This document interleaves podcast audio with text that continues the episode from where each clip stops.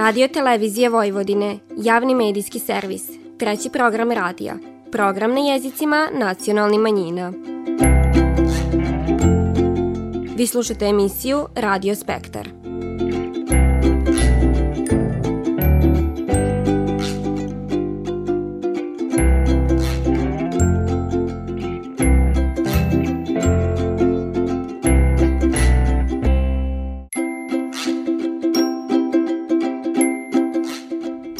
Lip pozdrav poštovani slušalci, vi pratite program na bunjevačkom jeziku.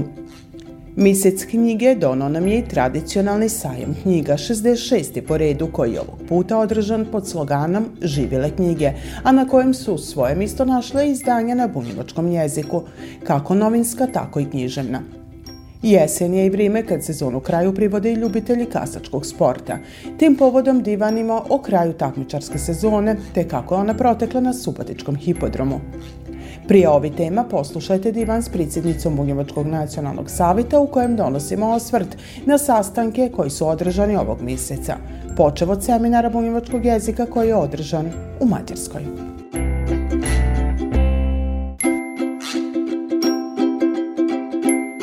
Vi slušate program na bunjevačkom jeziku.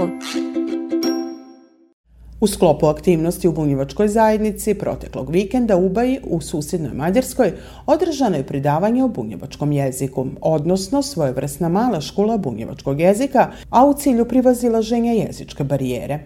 Za zainteresovane je okupljanje organizovano u Bajskoj čitaonici, a kako ističe predsjednica Bunjevačkog nacionalnog savjeta Suzana Kojundžić-Ostojić, Ovaka pridavanja planirana su i u narednom periodu. To je bio drugi čas. Prvi čas je držao jedan stariji kolega koji je ranije pridavao i ruski i neke druge predmete u školi, pa je radio sa, sa onima koji su bili zainteresovani. Za jednu subotu poslijepodne, za, za Baju koja je relativno manja varoš, dvadesetak ljudi koji su se pojavili stvarno je bilo onako mimo očekivanja ono što znam da, da je na prvom času bilo čak njih 40. Dakle, interesovanja postoji i želje da ljudi nauče. Na samom početku kad smo počeli raditi, kad sam pitala koliko njih razumi, bilo da je to u pitanju srpski ili bunjevački ili, ili bilo šta od tog što se divani, svega troje razumi. To je bilo jako interesantno i onda kad smo se upoznavali, imena i prizimena bunjevačka, ali potpuno nepoznavanje jezika. E, tako da ovaj, s jedne strane imamo jako dobar očuvan bunjevački u smislu autohtonog, a sa druge strane imamo govornike koji ga apsolutno niti razumiju ni divane. Ali dobro, mislim, jako dugo smo mi planirali da se napravi ovako što god, možda čak i deset godina interesantno je bilo svima. Ja vjerujem da, da iz svakog časa a, izađu, što bi se reklo, sa, sa više znanja. I na kraju ćemo vidjeti šta, šta ćemo uraditi, možda neku ekskurziju napraviti ovde kod nas u Suboticu, da borave par dana u nekoj porodici. To bi sigurno pospešilo znanje jezika. Kad je rič o nacionalnim zajednicama u Srbiji, tokom oktobra održan je prvi sastanak posebne radne grupe za izradu nacrta strategije za praćenje i unapriđenje stanja ljudske prava za period od 2024. do 2030. godine koja treba biti prvi nacionalni strateški dokument koji za cilj ima uspostavljanje okvira za unapriđivanje, zaštitu i praćenje ljudske prava. Med članovima radne grupe nalazi se i naša sagovornica, zajedno s predstavnikom iz Mađarskog nacionalnog savita. Sve do danas smo skupljali dakle, stavove, mišljenja svi nacionalni savita da bi onda sad na, na idućem sastanku kazali šta je ono što mi mislimo, da bi u tu strategiju trebalo ući da bi taj zakon o ljudskim pravima bio što širi i što bolji. Iz aspekta Bunjevačkog nacionalnog savjeta imamo nikoliko stvari na koje bi skrenuli pažnju. Prvo, ljudska prava su i virska prava i prava zdravstva, odnosno ličenja i svega ostalog što iđe uz to, to se ovde ne pominje, mislim da bi trebalo. Zatim, svaka lokalna sredina bi trebala da ima svog ombudsmana, ukoliko to nije moguće ili ako je neka varoš skromnijeg budžeta, onda da se napravi jedan epicentar i manja mista da se vežu za to. Mi u Subotici to, na primjer, imamo, ali ima gradova koji to nema, ja stanovništvu je svakako potrebno. Dakle, to su stvari koje su nam važne, na kojima ćemo insistirati i naravno da, da strategija ljudskim pravima treba da ne samo da podrazumiva i manjine, nego da bude posebno jasno odvojena, jer o početak rada na ovoj strategiji jasno naznačava da će se radi dalje opet zakoni koji su vezani za nacionalne manjine, akcioni plan 23, a sve će to biti inkorporirano takođe tamo. Divan o ljudskim pravima nastavljamo zaključcima s panel diskusije pod nazivom Proces evropske integracije i politika prema manjinama koja je organizovala akademska inicijativa Forum 10. Sastanku su prisustovali predstavnici nacionalnih manjina, a sa druge strane i eksperti koji se nalaze u nevladinim organizacijama koji se bave civilnim i, i manjinskim pravima ja sam divanila ispred nacionalnih savjeta u smislu šta smo od usvajanja i od rada na akcionom planu 23 uradili sve do sad. Zaključak je svakako da je to bio veliki pomak. Kao što je bio velik pomak da se naprave nacionalni savjeti i donošenje tog akcionog plana prominilo je mnogo što šta na bolje. Ja sam iznela recimo da je kod nas oblast obrazovanja dobila jednu sasvim drugačiju formu u smislu da vi sad više nemate takve probleme kakvi su prije postojali kad želite da štampate učbenik, da, da se on izradi do kraja i tako dalje. Dakle, tu je stvarno napravljen jedan ozbiljan sistem po kom ako se krećete i ako imate stručnjake ljudi koji, ljude koji rade na tom pitanju, možete uraditi sve što je potrebno. Dakle, na, na, na toj oblasti je pokazano da ima napretka, ima onih oblasti kojima, na kojima je još uvijek potrebno puno da se radi, a, ekonomski status nacionalnih manjina, dakle uvijek nekako se gleda ekonomski status, pa onda ne znam jug Srbije i tako dalje. Ja mislim kad bi se jedno ozbiljnije istraživanje ovaj, sprovelo, da kad su u pitanju manjine, a bunjevačka takođe, da ne bismo dobili baš tako sjajne rezultate u smislu broja zaposlenih, proseka plate, mista na kojima se ti ljudi nalaze i tako dalje, tako da je to nešto Dakle, sad sam iz cile te priče izvadila ono što je najbolje i ono di se baš zaostaje. Ima razloga da budemo zadovoljni, ali ima razloga da, da radimo još na jako puno stvari. Dakle, to je generalno bio, bio zaključak i cilog tog skupa i prilika, kao što sam i kazala za, za raniju temu, dakle već uskoro treba da krenemo i sa akcijoni planom i da sve te stvari koje, koje nas čekaju da se završe, da se završe. Kad je rič o unapređenju rada shodno pravima koja su data, do kraja godine biće završena izrada strategije obrazovanja, kulture, informisanja i službene upotrebe jezika bunjevaca od 2023. do 2028. godine. Vi slušate program na bunjevačkom jeziku. Što se bore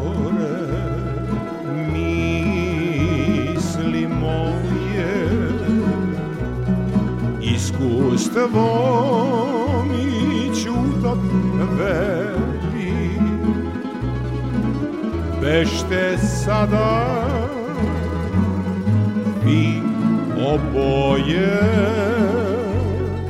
Nek mi srce govori. Bešte sada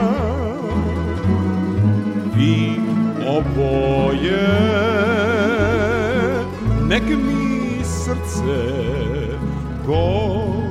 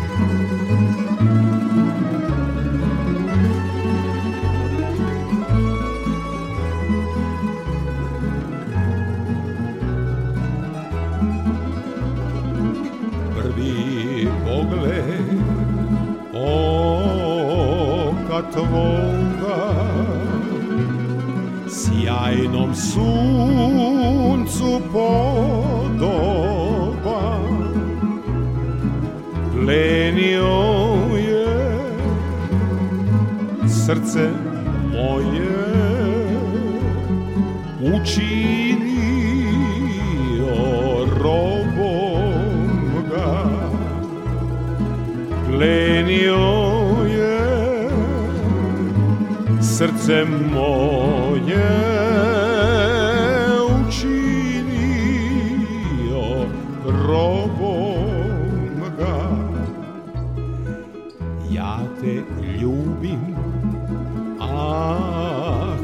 jedina. Celom svetu kazat ću samo od tebe ah premila ovu tajnu sakriću samo od tebe ah premila ovu tajnu sakriću.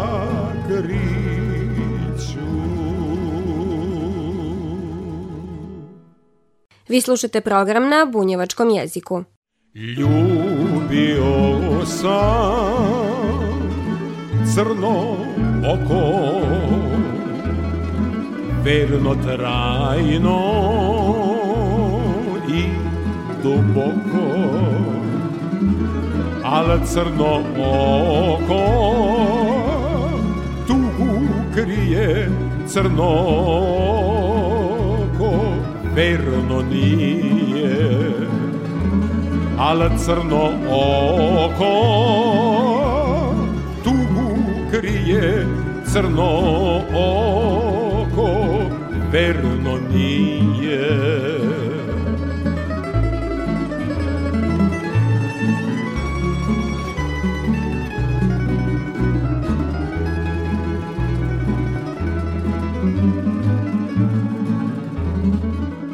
onda ljublja oko plavo misleće da je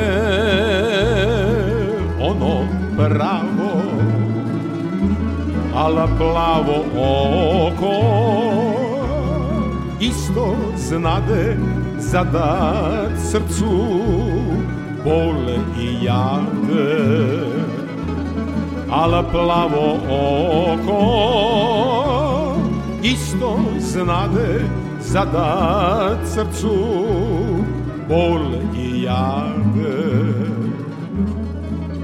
Od sad više nikad neću ja u oku tražit sreću jer svako oko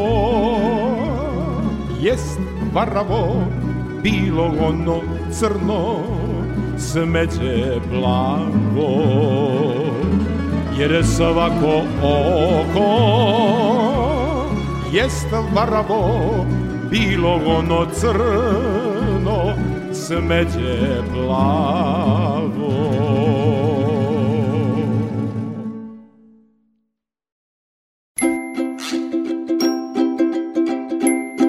Vi slušate program na bunjevačkom jeziku.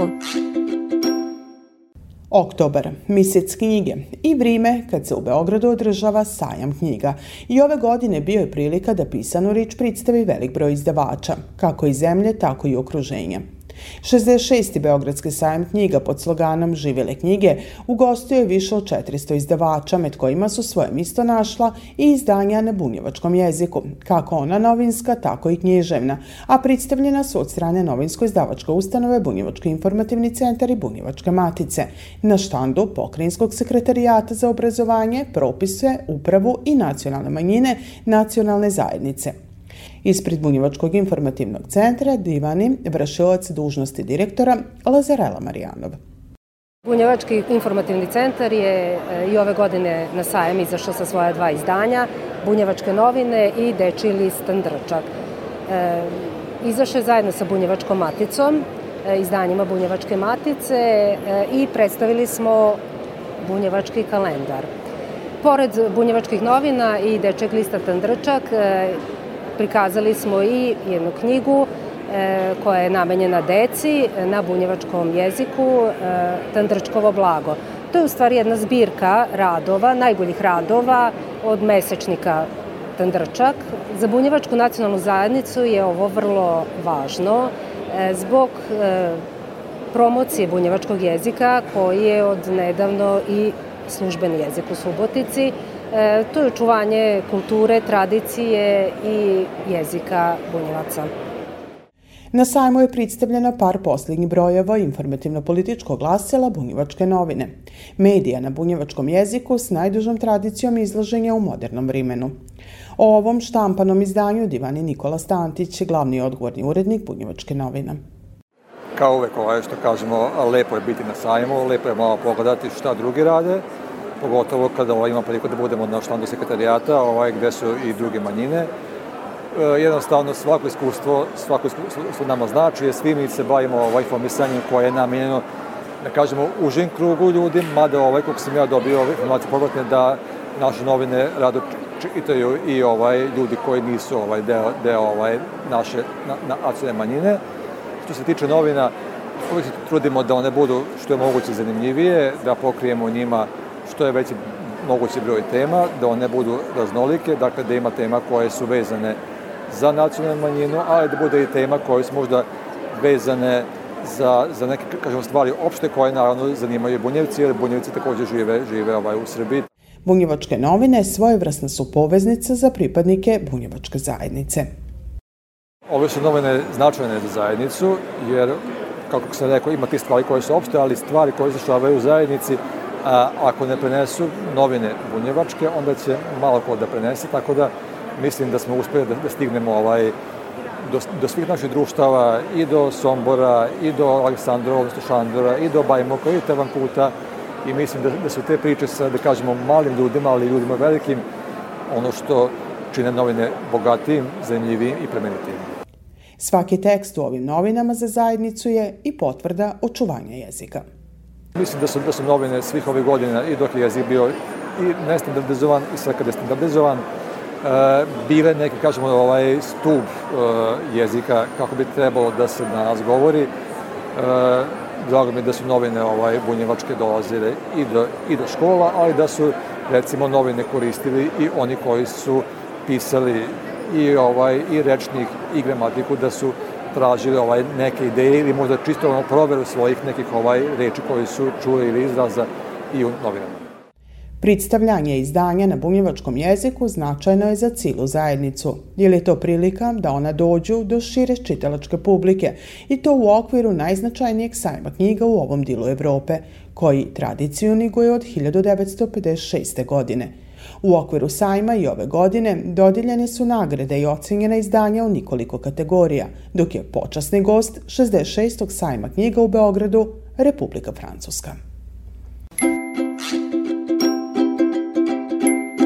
Vi slušate program na bunjevačkom jeziku.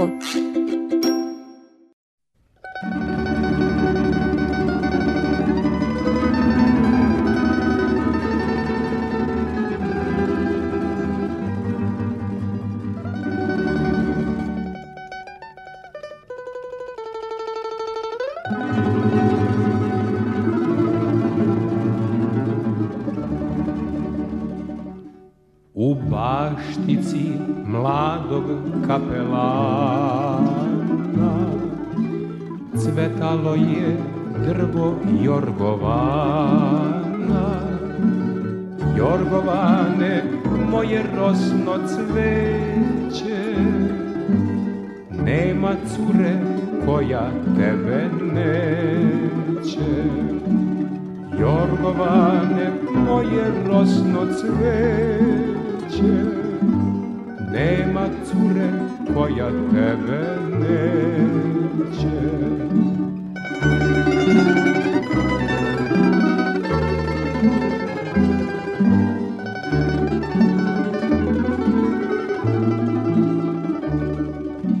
Sad Jorgovan više ne miriše A kapelan za njim ne uzdiše Jorgovane, moje divno cveće. Kad u vene on više ne kreće Jorgovane, moje rosno cveće. Kad u vene on više ne kreće Takve su vam sve na svetu stvari čovek kad jednom ostari. Kad ostari on obori glavu Pa ne gleda ni crnu ni plavu. Kad ostari on obori glavu Pa ne gleda ni smeću ni plavu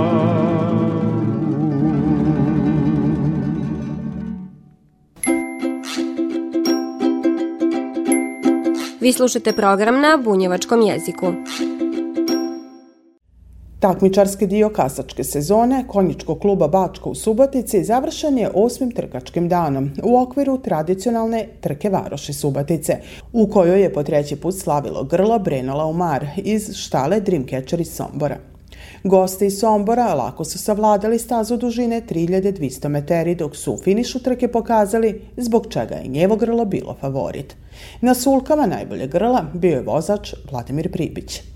Možda je malo lakše bilo nek što sam ja očekivao. Očekivao sam Korvo babu. Mislio sam da će biti, da teško da ćemo ga i tući, jer konj je išao stvarno ovu sezonu dobro i ne znam, bilo je dosta lako. Osmi trkački dan dono je pred ljubitelje kasača i državno prvenstvo za grla od dvi godine, u kojoj je pobedu odnelo grlo Luigi de Sajan i vozač Boris Kečenović. Sticame okolnosti, uh, trkački dan se pomario na subotu, Pešta je Branko Skenderović treba da vozi, nismo stigli ni da probamo konja, samo sam seo po nekim njegovim instrukcijama da pratim to i tako smo dobili. Kako divanja iz konjičkog kluba Bačka. Takmičarska sezona koja je i za njih bila je više nego uspišna, čemu je u dobroj miri doprinelo i uređivanje uslova pod kojima u Srbiji funkcioniše kasački sport. Potvrđiva to i Miodrag Zagorac, predsjednik konjičkog kluba Bačka. Imali smo dugo ovaj poteškoća vezano za savez i samu organizaciju ovaj, i klubova pod savezom koji će raditi. To je sada sve, ovaj, da kažemo, postavljeno pod neke ovaj, zvanične okvire i raduje me što, što smo deo jedne zdrave, prave priče. Pa znate kako, kao i ranijih godina, Dužijance je naš jedan ovaj, zlat, zlatna zvezda u sezoni, ovaj, ali evo moram da kažem da ovaj put možda neće to biti tako. A, ja ću se vratiti na jun mesec kad smo imali prvi Mercedes-Benz kup. A, zaista onako, mislim da je to krunak ove sezone. Nakon uspješno završene takmičarske sezone, kasačka grla imaće još jedno tradicionalno okupljanje, revijalno, kroz klubske trke, koje su na Subatičkom hipodromu zakazane za 4. novembar. Vi slušate program na bunjevačkom jeziku. Ah moj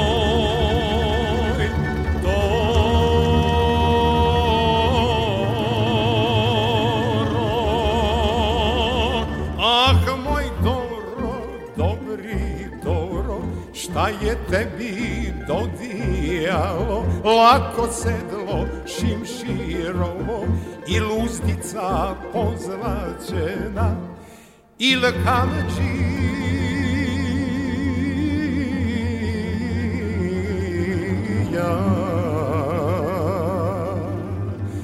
Biserlija ili kamđija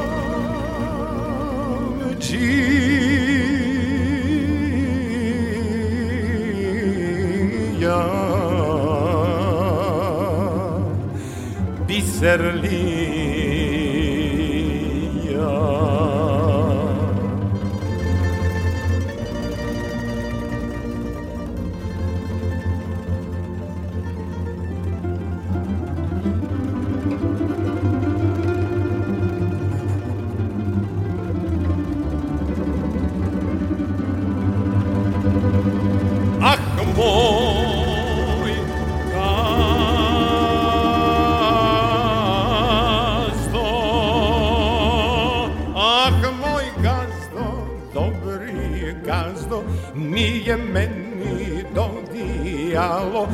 Lako sedlo šimširovo Ni uzdica pozlačena Ni tkamđija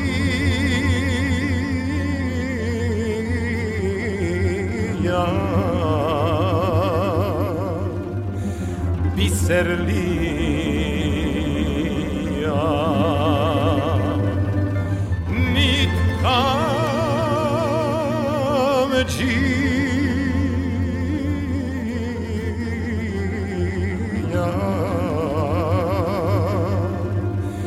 Biserlija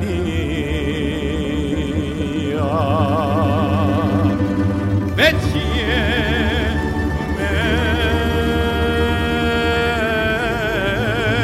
meni Već je meni dodijalo što ti ideš u mehanu, mene vežeš pred mehanu, pijem vodu sa kamena, čupam travu iz korena, to je meni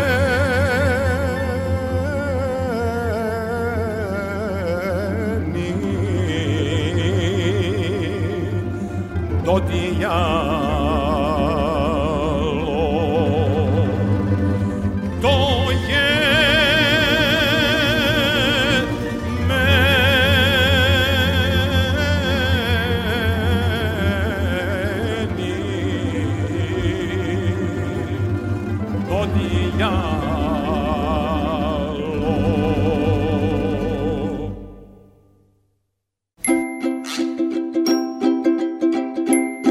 Vi slušate program na bunjevačkom jeziku.